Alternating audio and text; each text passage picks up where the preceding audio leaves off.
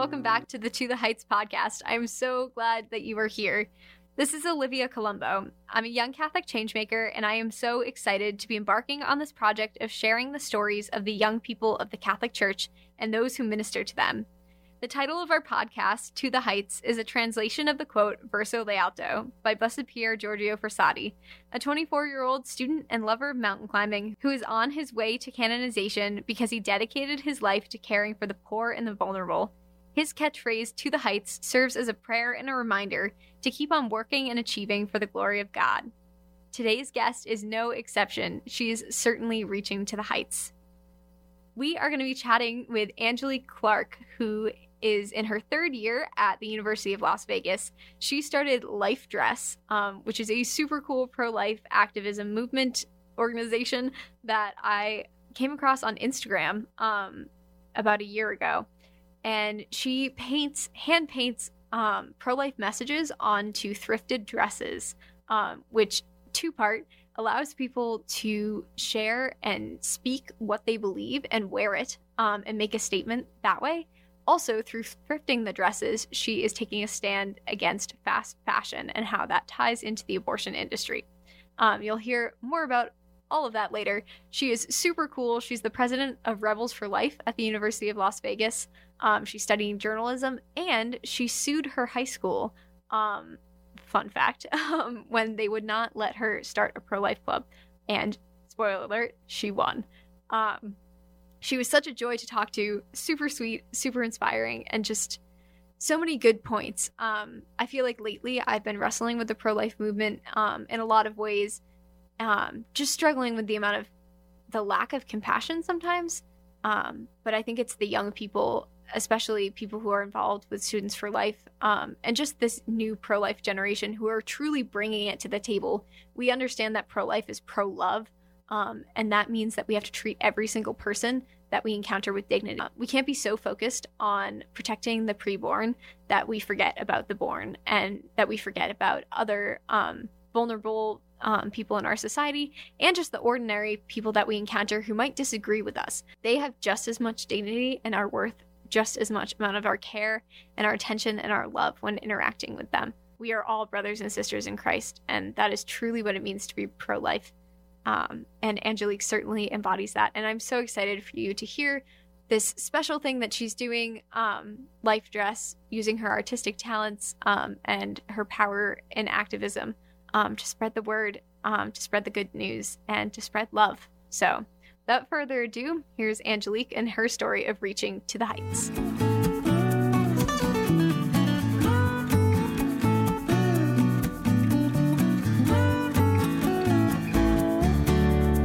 All right, we are here at the To the Heights podcast in the Catholic TV studio in Watertown, and I am so excited um, to have a very exciting guest on. Would you like to introduce yourself, just your name where you're from? Yeah, so thank you for having me. I'm Angelique Clark, and I'm from Las Vegas, Nevada. Very cool. Um, and you have an awesome, awesome pro life project. the The topic of this podcast is going to be um, centered around pro life activism um, and how people can contribute to the pro life movement with their own gifts and talents in their own ways, um, which mm-hmm. you are certainly, certainly doing. Um, would you like to tell us a little bit about what Life Dress is? Yes. So, Life Dress is a project that I launched last April. Uh, it was kind of, there was a few different reasons why I started it, but ultimately the goal is to wear what uh, you believe and to share a style that speaks for life and something that can start conversations. So I started it um, after actually wearing a dress to a um, pregnancy resource center benefit um, in October of 2018, and it was inspired by a dress that Joy Villa wore to the Grammys that had a, a fetus with a heart on it and she actually like reshared it, and that kind of inspired me and propelled me to keep making um, like hand painting dresses. And so then I wore one to a Students for Life gala in Denver in April. And that's when uh, Kristan Hawkins, the president of Students for Life, saw it, and she was like, "Oh, I want one." and then I made one for her and myself at the New York City Gala, Nice. and it kind of just propelled from there. People were asking me like, "Oh, I'd want to wear a hand painted pro life dress." Mm. So I just fell into this this niche of hand painted pro life dresses, and then it it evolved, and I, I now do thrifted pro life dresses so that I can you know halt the um, fast fashion industry that contributes ultimately to the abortion industry, Mm. and it just propelled into this this larger project to reach people through art because I believe you know art has the power to speak louder than words, and when we wear art, we can we can capture that um, in public and in different settings and start conversations about abortion because that's ultimately what's most important. Mm, yeah, so true. Um, and I I saw that you started to sell these like pre-loved dresses, thrifted dresses that you've painted pro-life messages onto. Um, and I don't know, in the back of my head, I was hoping that it, it was something related to like um, like rejecting fast fashion. Um, Would you Mhm. like to talk about that? That's so cool that Yeah, you're doing that. It's so cool the connection you. that you've seen in it being something pro-life. Um, Yeah. yeah. Yeah, actually, it's interesting because a lot of people didn't realize I've always been thrifting them since the, f- the first ones I've ever made. Um, so what I did was I would thrift mine, and then when people wanted theirs, they would send theirs in. So I didn't have control over, you know, what dresses people were sending in. I encouraged um, thrifted dresses, but ultimately it was up to them. Yeah. But all the dresses that I made for myself, uh, I found at thrift stores, and uh, it's just something that I've always done over the past. I started doing that the past couple of years. Once I learned what fast fashion does, the impact that it has on human capital globally, you know, and um, and just the treatment people have in these countries that, where they're forced to work and um, and ultimately it comes back down to the abortion industry too, where they're forced into labor and then they can't have their children. They, they're forced to have abortions, and there it's it's a lot. It's a it's a larger conversation for sure. But ultimately, I knew I wanted to make a difference in that sphere as well, and combine the efforts Mm. to talk about both things at once. And uh, so that's when I, I launched Pre Love to Pro Life collection on Life Dress, and that's how I, I started doing the dresses that are um, pre loved. Mm. That's beautiful. How many Thank you. dresses do you think that you've painted? And I know that it's not just dresses. Do you want to tell us about some of the other things that you've started to sell? Yes.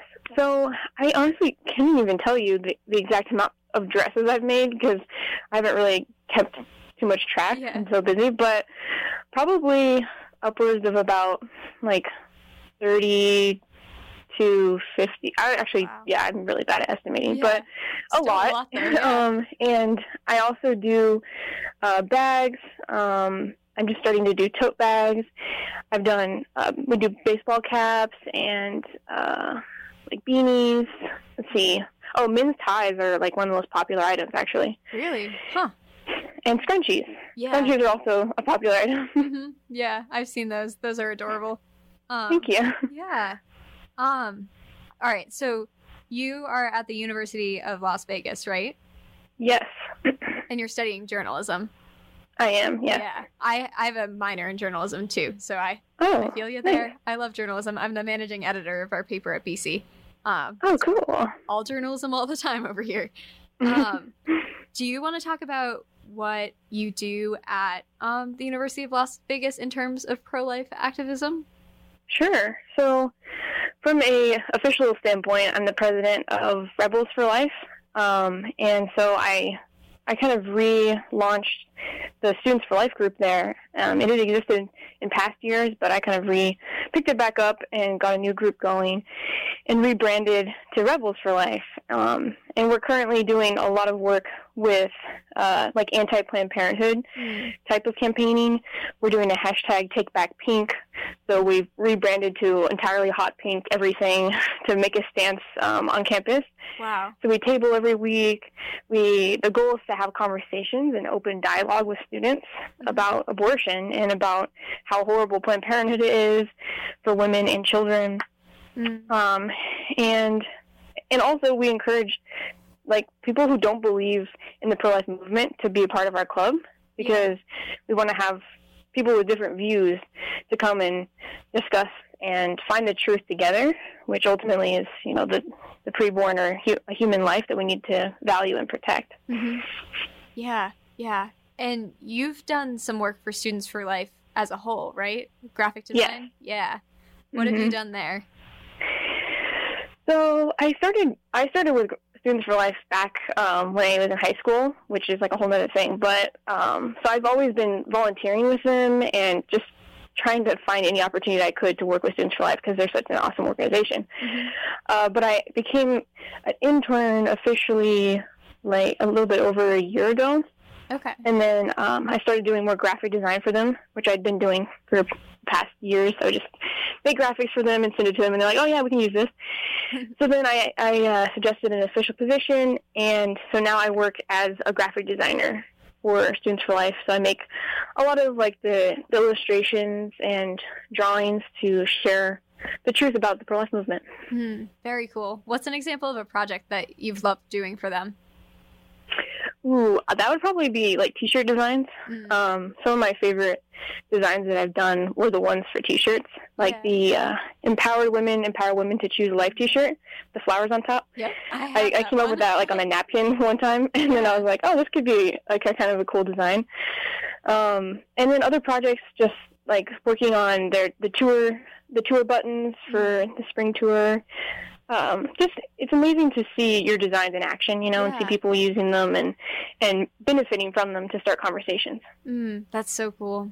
Yeah, and I I love the empowered women um shirt. I actually wore it. So Kristan Hawkins was one of my like first podcast guests, which is Oh not wow! not what I expected to be one of my first podcast podcast guests, but I Mhm. have been on the executive board of BC's Pro Life Club, and um, we had her come speak last. I think it was last March. Um, and I asked her if she would swing by the podcast studio beforehand, and she Oh said wow! yes. That's Um, awesome. Yeah, so I wore that shirt with her um, before I even knew that it was you who designed it, which that's very cool. All comes full circle. Um, you kind of alluded to it a little bit, but I do want to talk about your high school experience. Um, that is Mhm. something that I want to know more about. I've been following you in Life Dress um, for a while now on Instagram, but Mhm. when you posted a few weeks ago, uh, like a, I don't know, like an introduction post, um, Mhm. and you were like, "Oh, and I sued my high school." I was like, "Okay, I want to know more." Um, yeah. do you want to tell us that story? Sure. Um, so, yeah, it's it's a very long story, so I'll try to be brief about it. But essentially, um, when I was in, I think it was yeah, end of sophomore year, well, the beginning of freshman year actually is when I I considered the time when I really became a pro life activist. Um, I learned about abortion. Um, Kind of from an, um, a health class. Well, I, I was cho- I chose a topic of abortion for my health class to do my project on. My teacher wasn't too thrilled about it, but I went with it anyway. And that kind of, I think the reason why I did that was because he wasn't thrilled about it. And I was like, why is this issue something that people want to shy away from, you know? yeah. And so I went and I did a ton of research. And the more research that I did on abortion, the more I became just like emotionally like enraged and just sad. And once I found the truth about abortion, I couldn't. I told myself I could never look back. You know, I had to. I had to dedicate my life to stopping this horrific crime.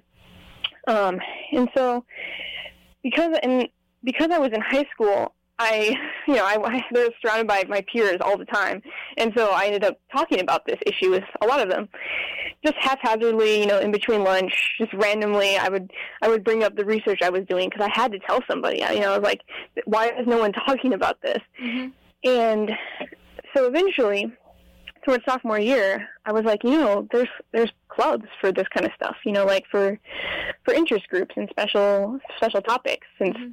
lunchtime and in at, at class isn't the best time to do this. So I looked into starting a club. Yeah. I went to the office and I, you know, asked for an application and did everything a normal other club had done and was successful at doing to get a club. So I, sent out the application with a, with an advisor, which was required. I had to have an advisor, which interestingly was a pro-choice teacher who was my biology teacher, um, and she was open to doing it, which I've always admired to this day. Yeah. and um, yeah, so I had her signature on the application. You know, I had my, I went around to like all my classes and announced, um, like, can you sign this form so I can have 10 students to be interested in, you know, getting interest with the students. Yeah. I really put myself out there, which was very uncharacteristic for me because I'd actually homeschooled till eighth grade. And Mm-hmm. so public school was already something like, you know, pretty intense and very new territory for me. So um, there was something about this issue that really, like, on a, on a side note, really took me out of my comfort zone, you know, and it has since. hmm Hence why I'm doing this podcast right now. um, anyway, so I, I had everything I needed for this application, and I submitted it, and I heard nothing back. I heard nothing back for like a solid couple months, honestly. wow. And yeah, so it was crazy. I was like, why are they not getting back to me? Yeah. And then I heard through one of my friends that she was like, "Oh, I heard from someone else that your your um, application was a no go." And for some reason, that phrase stayed with me Yeah. for so long. Just like the concept of someone just being like, "Oh, it's it's a no go," like just writing it off, you know, Yeah. like with no thought. And so I I went and looked into it, and I went to the office, and I was like, um, "Hi, I, submitted an application. Can I know what happened to it?" And they told me, "Yeah, it's denied. You you won't have your club." so immediately, I went home and I started doing research, and I came across the Equal Access Act, and I came across, of course, the First Amendment, um, and all the rights that I had as a student. So I typed up a uh, letter, which ended up coincidentally being almost identical to the demand letter that my lawyers would later send. Um, and I typed up this letter very professionally. I tried not to be too, you know, Yeah. um, sassy or anything, Mhm. and submitted this letter describing the First Amendment for the administrators. Yeah. And they ignored me. Oh wow. And finally, after about a month and a half, I contacted my vice principal and requested a meeting with him. And in this meeting, it was about, honestly, it felt like an eternity, but it was probably like less than an hour maybe. Mm. It was just him and I. I should have brought someone with me, but you know, I was I thought I could do it on my own. Yeah. and and he essentially bullied me. He he told me that I was too young to talk about this issue, which I which floored me, you know, because girls can get abortions at the same age that I was requesting this club. Yeah. Yeah. Um, he told me that there were just more people that were more educated on the issue to talk about it, and it was too controversial, and that pro-choice people would feel left out. Which I'd said multiple times. You know, this is a club that's completely inclusive Yeah. all people are are welcome to join this club. In, in fact, I named it Pro Choice for Life Club later on because I wanted, you know, include other people and point out that you know this is all a human issue that we're all a part of. Yeah. Anyways, so he obviously didn't didn't uh, agree with my rebuttals that I had for him in that meeting, and continued to say the club isn't going to happen. Mm. I think I knew the whole time when I was sitting there that it would happen eventually, but it wouldn't happen right away. Yeah. And so I left, and it was very disheartening. Um, but at the bottom of my, like, from my the pit of my soul, I knew that this was my right to have this club, and it would happen. Mm. So my next step was to search. I literally Google searched, "What do you do when your school denies your right to start a pro life club?" Mm. and I thought I wouldn't get any hits on Google, Yeah. but Students for Life was the top of the list. Yep. And that's how I came in contact with Students for Life.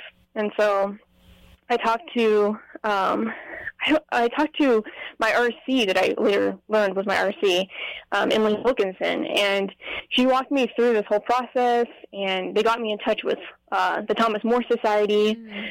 and um, I was fortunate enough to have an incredible amount of publicity on the matter, and it went to national, international news. I was able to share this story while they were denying it, and while we were sending demand letters and threatening a lawsuit. Mm. This whole process, I was able to, you know, go on like Fox and Friends and Fox News and um, the Greta Show and KNPR and all these different Yeah. TV, radio, live, all kinds of just behind the scenes, a journalist's wildest dreams kind of thing, Yeah. um, to share this story. And I was invited to speak at different, um, like local uh, political clubs and different conferences and events just have this incredible opportunity to share something that happens so often mm-hmm. in the mm-hmm. United States with with public high school and college students who are denied the right to speak on the issue of abortion from a pro-life stance. Um, so it was honestly such a blessing in disguise that he denied it, you know, and that, that the school ultimately denied it. Yeah. So um, as this was wrapping up, as they were getting exactly what they didn't want, which was, you know, a bad reputation on the school. People were calling the school constantly to demand that I get the club. It was amazing. Yeah. um, I was the most hated person on campus. Everybody was like, "That's the girl who's, you know, causing a problem." Yeah. But there was also people who were, you know, cheering me on and stuff. Mm-hmm. And ultimately, it was about a year after this whole scenario, a year to a year and a half after this whole thing sort of happened that um, we went ahead with the lawsuit because they just continually disregarded our demand letters. You know, we didn't want to, we didn't go into it saying, let's sue them, you know. Yeah. It was more of like, this is the last resort. This is all we can do to get yeah. this club. And um, one thing I will note that is hilarious that I'll always include in this story is that one time during a uh, a broadcasting of this story on I don't remember what channel it was. Some I think it was a local news or something. They actually were reporting that the school had made a statement saying that Angelique Clark does not have a advisor signature, like she didn't meet the requirements. Oh. And they were the the anchor was actually saying this side by side to a photo that they had grabbed of my application that was submitted with the signature of my oh, advisor wow. on it. Yes. like they were just blatantly lying. Yeah. The school had completely blatantly lied. Wow. Um. So, yeah, that was interesting. Yeah. um. After a year, so then after that year, we filed a lawsuit, mm-hmm. and three days after the lawsuit was filed, they approved the club. The wow. Clark County School District backed down and said, "Oh, yeah, the First Amendment exists. That's right. And oh, yeah, the Equal Access Act, where students can have a club if all other clubs exist. That's right. That's true. Mm-hmm. And so they just wasted taxpayer money and all this time and all this energy. And we won ultimately. And now we were able to have a club to share the message of the pro life movement to all these high school students. And it changed a precedent for all the other 15 plus high schools in the, in the city of Las Vegas in the in the county of Clark County. Wow. So it was ultimately one of like the most insane experiences of my life and mm. something that I'll always uh, treasure as the, the moment I became a pro life activist. Yeah. Yeah. If that's not a jump start into the pro life movement, I don't know what is. right. Yeah. That's yeah. a crazy story, but so, I don't know, that speaks to your character and I'm sure. Did you have other students who were kind of like rallying around you, like those ten signatures that you needed, or was it just um, at this point? I wish it was it was something like that. It was more of um, a lot of signatures that I kind of had oh. to get people to. Yeah.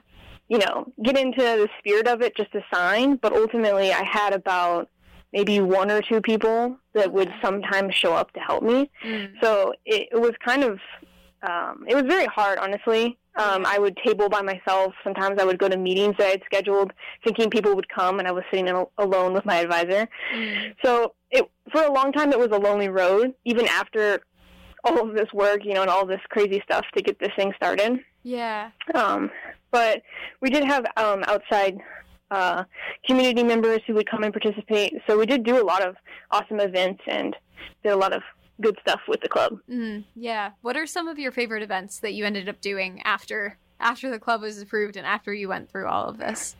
Yeah. Um, I think my favorite event that we did was um, this idea that I had to do like a thousand or a million hearts, um, just a different number that would represent the amount of abortions that occurred during a certain time frame. And so it was like we would grab a bunch of butcher paper and had all these people with sharpies, and we would just draw just hearts over and over and over, and to display to show students that this is the visual of how many people are their lives are just taken from abortion and we didn't we didn't really meet the goal that we had, but we we drew so many hearts, like hundreds and hundreds of hearts. Wow! And I just that that event stands out in my mind as mm-hmm. something that really created a decent amount of impact. Yeah, yeah. That that reminds me, my pro life club is doing one of the next week actually we're doing one of the like graveyard of innocence like Oh, yes. displays with all Mhm. the little tiny like crosses. Um, Right. And we're gonna put them out on the quad like overnight. Um, Yeah. So that that should be interesting how that goes. We we have a history of vandalism on our campus when it comes Oh to yeah, that. yeah. That one I I know that the specific display always gets a lot of vandalism too. Yeah. Yep. People Um, pulling all out of there. Yeah. We have someone like signed up to like watch it for different hours. So nice. we're trying, but who knows how that will go. But yeah, I hope it goes well. yeah. how about um during college so far? What year in college are you? I'm in my third year. Okay. Um, yeah. Nice. What have you done? Like, what stands out as some of your favorite pro life projects that you've done with Rebels for Life? Um, with Rebel- Rebels for Life, I think my favorite project would be um, our showing of Unplanned um, and the, the subsequent like tabling that we did with it. So we we worked with Students for Life to get the Unplanned movie, Yeah. and we tabled um, from a couple of weeks leading up to the event. So we would do a defund Planned Parenthood table and say, like, do you trust Planned Parenthood? Or uh, we did one that says, um, women uh, abortion hurts women or Planned Parenthood hurts women. And talking to students, just having conversations with so many students about the fact that so many of them don't know what Planned Parenthood stands for and what they do and how much they've hurt women and children over the years. Um, and then leading up to that was the showing of Unplanned and just having people see that movie and see the impact that it has. That was definitely by far one of my favorite things that we've done so far on campus. Mm, yeah, that I don't know. That's such an impactful event. We also Students for Life is. Are they still? I, I think you can still get the rights through them if people want to do a showing. Yeah, I think so too. Yeah. Maybe. Um, but that was definitely a huge help um, and super impactful on a college campus. And Mhm. like Definitely. we, we tried to do. Um, I, I like what you're doing about like take taking back the color pink. Um, Mhm. We tried to do that with our poster for Unplanned as well. Um, which it's such a shame that that color has been stolen from us and like I know, right? It's crazy. Yeah. Um, that we don't intend it to, but yeah. All right, so I kind of want to shift gears a little bit. So these are all of the things that you have done and you've accomplished a lot as a pro-life activist and thank you so much for all of that and all that you're doing and kind of leading this Mhm. charge. Um, Thank you. I want to ask you more about um like what kind of tips and advice you would give for other there's a lot of college students and a lot of young adults who listen to this podcast. Um so what advice would you give them for um, getting more involved in the pro-life movement? Um, maybe starting a club, things like that. But let's let's start with if people are not quite involved in the movement but they're pro-life, like where would you recommend that they like how they start to get a little bit more involved? hmm So when I talk to um, high school and college students, um, I always talk about the activist within. That's kind of like what I go to, and I always think, and I always say that there's an activist within all of us, and that activist may look different for different people. You know, not everyone's going to paint pro-life dresses necessarily or have a podcast Mm. because that's just not the avenue that they're called to do Yeah. but there is an activist within everybody um, for this for this particular issue because this issue is something that affects human life and that's our human family ultimately. So humanity is our um, our top priority, and so if you're already pro-life, it's incredibly crucial that you use your voice to um, share the pro-life message to as many people as you can because if you don't, who will? You know. Um, and from a practical standpoint, I would say um, to get involved, I would say uh, if you're at if you're in a campus, definitely see if you have a Students for Life group or a pro life group, in, like already established, Mhm. um, and get as involved as you can. Because even if it's already established, you don't know if like that's an active group or if they just need more help. There's always more help to be needed. And if that club doesn't exist, then you might be that person who is called to start that club Mm. um, and uh, and ultimately bring all the other pro life students from the school together Mm. because a lot of the times I notice pro life students are just super silent. They're just not. They exist, but you don't know they exist because Yeah. they don't speak out against it. And that's what we need. That's what we need in the United States right now to make a huge change, to overturn Roe v. Wade, to make abortion unthinkable and illegal, mm-hmm. is to get people to be loud about the pro-life movement, to stand up and be brave and have courage against the vitriol that I know is in the pro-abortion side um, oftentimes. And it does take a lot of courage to face that kind of hatred, um, even on a daily basis if you get really involved. But it's worth it. It's worth it in the end if you can save even just one life. Mm, that's such a good way to think about it. Yeah. Yeah, if my like little bit of discomfort by like speaking up or speaking out just saves one life, um, then it's all worth it. Absolutely. Mm-hmm. Yes. For sure. Um kind of kind of similar to like dealing with the discomfort um, and all the challenges that come with being like outspoken and being pro-life um, in our society and especially on campuses do you have any mm-hmm. tips for people who are already active in the pro-life movement on dealing with the hate that comes along with it um, whether that's on social media the pushback or just like people like like face-to-face interactions but like how do mm-hmm. you personally deal with all of the hate that comes with being pro-life yeah um, that's a great question. I'm always evolving with this this question myself, you know, and getting better at dealing with it. Um, I know there's a pivotal moment that I think of when I was um, working with SFLA in Australia last year in March.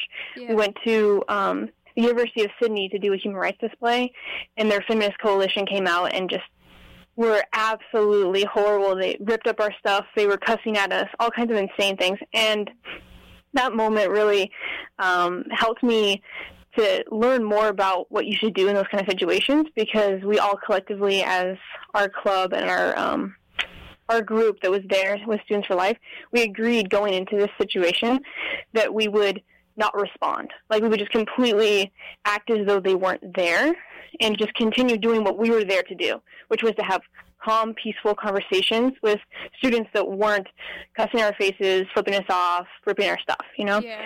And it was so effective because ultimately they decided like they were bored. They didn't want to, they weren't getting the response that they wanted, which was just a response at all. Yeah. And they eventually left. And so that, that uh, experience helped me to apply the same kind of tactic with other situations. And it's a combination of knowing when to do that, knowing when to be silent or to walk away, and then also knowing when to maybe engage somewhat, but ultimately the one thing you always can do and always should do is just have that underlying love for all human life because that's what you're there in the first place yes. as a pro-life activist you have a love for all humanity and that includes born people that includes the born people who vehemently disagree with you and you know maybe they hate you hate you intrinsically but you don't hate them intrinsically and that's that's really what's going to i think change a lot of people um, if not completely from an ideological standpoint but from a standpoint of they can walk away realizing like that person wasn't horrible to me like that person showed me kindness even though i was horrible you know mm. and so i think that's my number one go to for activists who are already out there in the field, you know, getting getting hatred all the time, even online. Just be as um, as loving as you can. And I mean, it's cliche, kill them with kindness, but yeah. it really is, I mm-hmm. think, the best way to respond to that kind of level of um, misinformation and just, you know, mm-hmm. uh, disagreement and anger. Yeah, yeah, that is so true. And something I don't know, I've I don't know, I've been doing pro life activism also since high school. And like mm-hmm. something whenever I find myself frustrated with the pro life movement, like internally frustrated with it, it's always because people are like saying that they're pro life but then not acting pro life. Yes, totally agree with you. yeah, yeah. So I think it's important that I don't know, like we need to be the walking example of being pro life and treating every single person with as much dignity as we can muster and as much dignity as they deserve. Um, yes, I think definitely. That's so important. And if there's one thing that like I would want to like change about the pro life movement, it would be that. Um, mm-hmm. I agree. Remembering that like we're a movement of peace. Um, and I feel like obviously the media does not do a good job like portraying the peaceful like loving side, and they like only mm-hmm. harp on like the destructive or whatever like every once in a while when it happens um, Right. but like that does exist and like i so wish it didn't because it gives a bad rep for the rest of us um Yep. yeah yeah pro-life is pro-love Exactly. Yes. hmm i feel like you must have that on a dress don't you? I, think I do actually. yeah. Yep. Um all right so what are you planning on doing from here? Like do you have any goals for life dress for the next few years? Like i don't know what are you what are you brainstorming next? Oh, that's a, a big question because I do have a lot of different things planned. Um, I mean, the first thing is just to keep, you know, keep moving with the momentum that I have. There's always, you know, there's always more people who want to share the message through what they wear, and I'll always be painting dresses, I think. But there's a few different things I'm really looking forward to the next year and and, and next the year after. Um, I'm planning to do a lot more with in person selling at um, like secular events or events that may not be super friendly to the pro life movement. Yeah That's a goal of mine is to do like you know I live in Vegas and there's a lot of just marketplaces for sort of like the the hippie vibe, like selling vintage stuff or things that are in my niche, but not the pro life niche per se. Mhm. And so I want to get out there and um, sell my my uh, my shop, but at the same time do activism with people who probably have no intention of purchasing anything that I'm selling.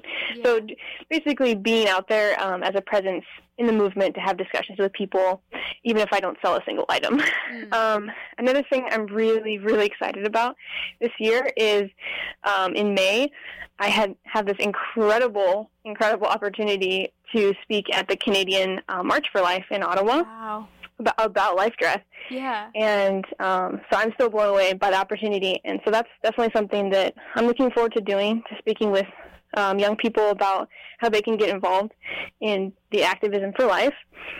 Um, and yeah, I'm just there's a lot of, of new things in store for Life Dress uh, upcoming, and I'm just super excited to get involved in everything I can.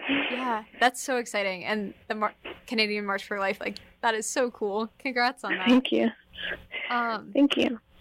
So you're studying journalism. I know this is a dreaded question and I hate answering it too, but what are you thinking after college maybe? Any any thoughts, ideas? Actually, yeah. actually, I love this question. I'm one of the weird people Okay. who, who love the question, like, "What is your plan?" yeah. Um, because I'm a big planner. Okay. So I actually have um, the goal and have applied to the master's program at Notre Dame to do their ACE teaching program, which Yes. is like this non-traditional master's program to teach in an underprivileged Catholic school in the United States yeah. for two years.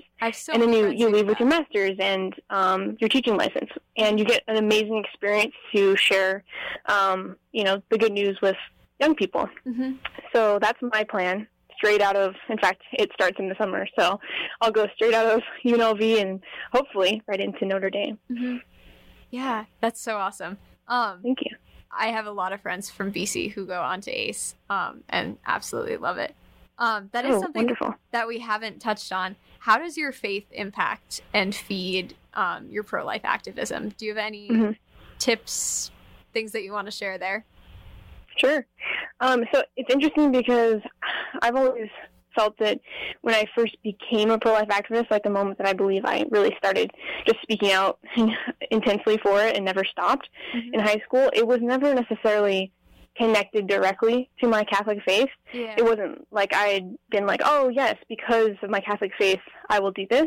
Mhm. It it was something that kind of um, entered my life slowly. Like I made the connection almost weirdly later after I'd done it from a very scientific standpoint because you know as we all know this isn't an issue that's necessarily at all connected to religion you can be pro-life and um, not be religious because Yeah. ultimately we see that you know we value humanity and human life starts at fertilization Mhm.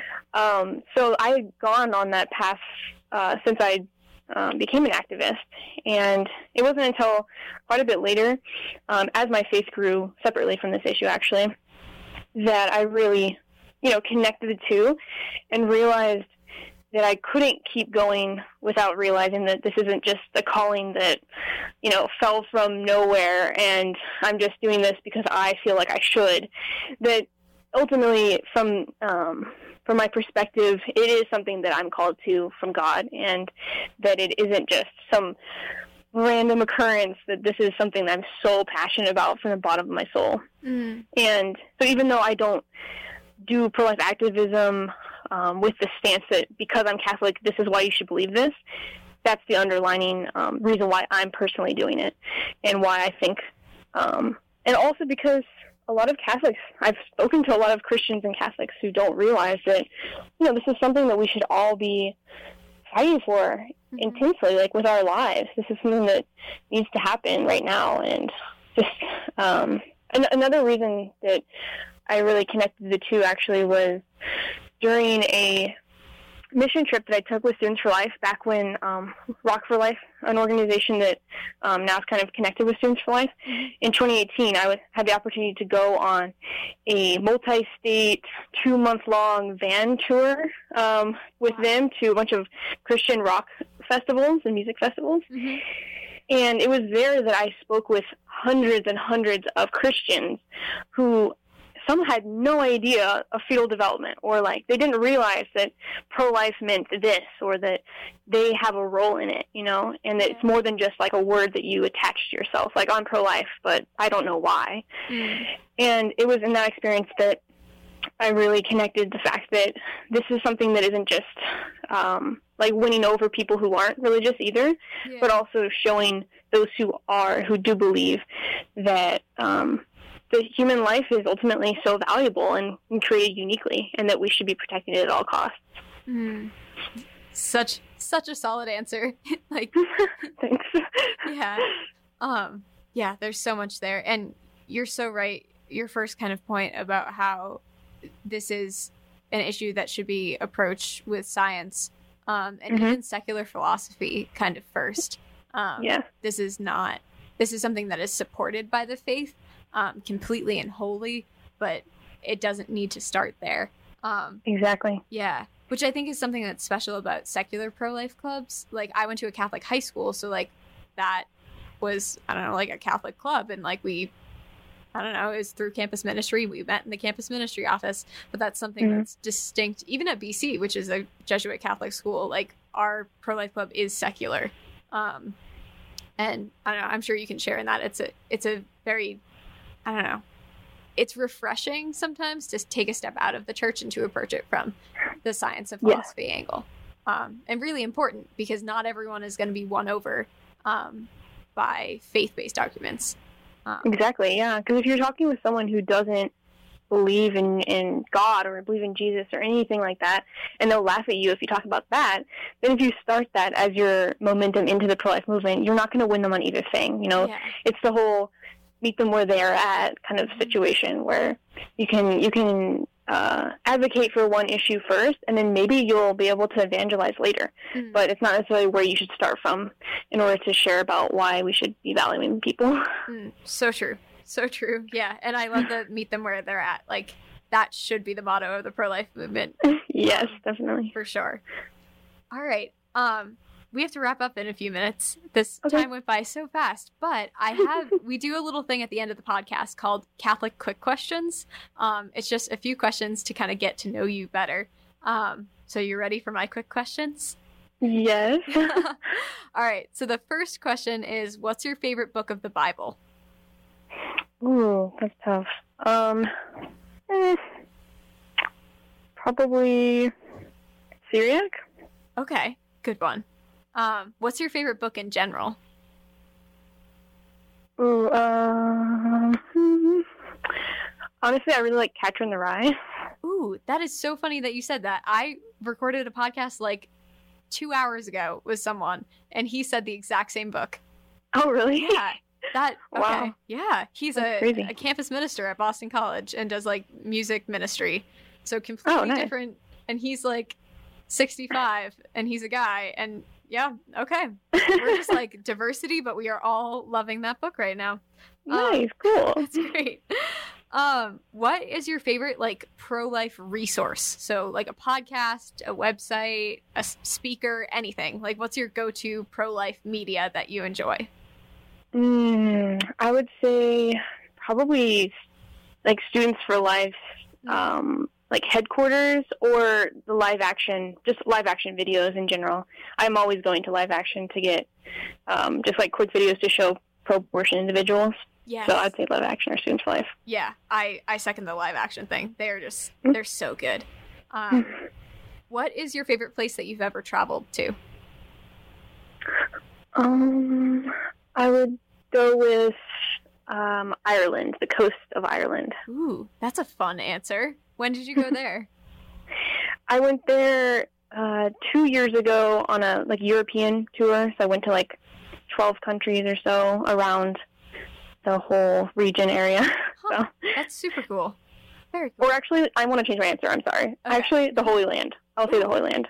Yes, I'm actually studying abroad in Jerusalem in the fall. Um, Oh wow, that's yes. awesome. Yeah, I went on pilgrimage in high school and like just fell in love with it. Um, Yes, yeah, super cool. that's place. amazing. Yeah. Um. All right. Next question. Trying to figure out which, what order to do this in. Um. If you could meet any pope, which pope would you want to meet? Mm, that's a good question.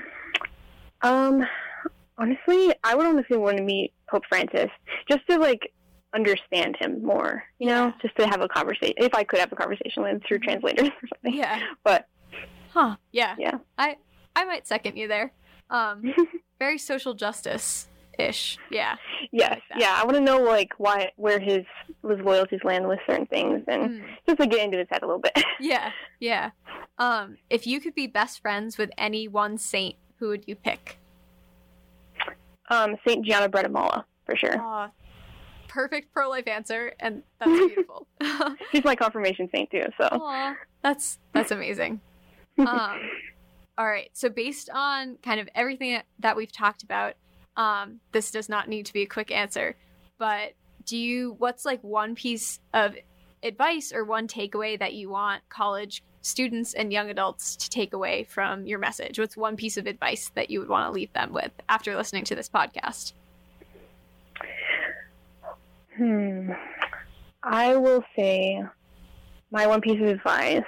I'm actually gonna take advice that someone gave me and reshare it because um, I, it was so Im- impactful for me. So uh, this past or last January, um, I had the incredible opportunity to meet Vice President Mike Pence, and his takeaway message for us when we were there at the roundtable at the White House was um, show up and always show up when you um, are called to something or when you're you have an opportunity for something. And that's something that I've lived by before that. But ever since he said that to us, and um, he spoke to me about like keep painting for life and stuff like that, Mm. um, I realized how how it's so true that is, and how important it is, especially for pro-life people and activists, to always show up when you are given an opportunity to show up. Like if you have a chance to share a message with somebody on campus, or you have a chance to, you know, travel halfway across the world to share that message, or just something that takes you out of your comfort zone insanely, like beyond you could anything you could imagine, do it Mm. and definitely do it because if you don't, then I don't know who will. Because we need every single person who stands against abortion, who knows the truth about abortion, to be a voice against it, so we can bring everyone to the same to the same momentum. Um, so yeah, that's my message: is show up and be there and be be the voice that stands for those who can't speak. Mm, that's so beautiful. Thank you. That, yeah, that is perfect advice. I have you. nothing to add to that. Oh. Um, all right, it has been so so nice chatting with you. Um, yeah, and listeners. yeah, thank you so much, Olivia. I really appreciate it. you're welcome. Um, what social media and um, places can listeners find you? So social media, um, Instagram, I'm at lifedressorg. Um, and my personal Instagram is um, at Angelique C. Clark. And then um, Facebook, I'm on Facebook, Angelique Clark, and also Life Dress is on there too. Nice. And where can people find Life Dress to shop? Lifedress.org um, is the is the shop. Yep. awesome. It has been such a joy to talk to you. And listeners, we will talk to you next week. Thank you.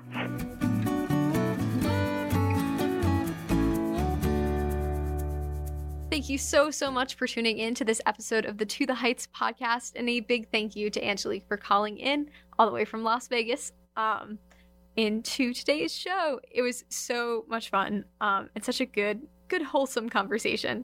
I hope that you have some takeaways um, about activism, about being pro life and pro love, um, and using your own gifts and talents to advance this very important movement, um, however that looks for you, whether that's supporting the elderly, supporting um, the disabled, supporting the preborn, um, supporting whoever is in front of you and caring for them as if they were Christ. Show up, show up and do it. Um, we are called to be saints, and we got to drag each other there for sure.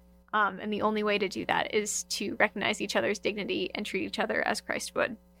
Um, that's all a lot, but it is so, so very good. Um, be sure to check out lifedress.org um, and all of Angelique's social media, which I will have that all linked below. Um, just a reminder that that sounded so official. Just a reminder. But Grexley is the brand new podcasting division of the Catholic TV network that To the Heights is so excited to be a part of, along with seven other Catholic TV podcasts, all under this Grexley umbrella. You can find all of those podcasts um, and all of their episodes at grexley.com or anywhere that you stream your podcasts iTunes, Spotify, and lots of other places. Um, but we also have a Patreon, patreon.com slash Grexley, if you feel called to support this little new division of Catholic TV and all that we were trying to do in spreading the good news. Um, different tiers of our Patreon have different cool things like behind the scenes videos, um, text posts once a month from every podcast creator, as well as merch, um, original artwork. I put up a lock screen in March, um, like a wallpaper to the heights situation. Um, so all sorts of fun things behind the scenes there. Um, we do have a Grexley shop with To the Heights merch, which is crazy, um, with a mountain goat on it. See previous episodes if you want to hear about why it's a mountain goat. Um, it's a good time. Uh, that is on grexley.com um, on the shop tab. trying to think if there's anything else. If you have any guest recommendations that you would like to give us, um, shoot us an email at um, to the heights podcast at gmail.com or you can find us and follow along um, for more podcast news funny things goat gifts whatever at to the heights ctv on twitter instagram and facebook. And you can find me at olivia rose underscore art or oliviaroseart.com i will talk to you guys next week and keep on reaching to the heights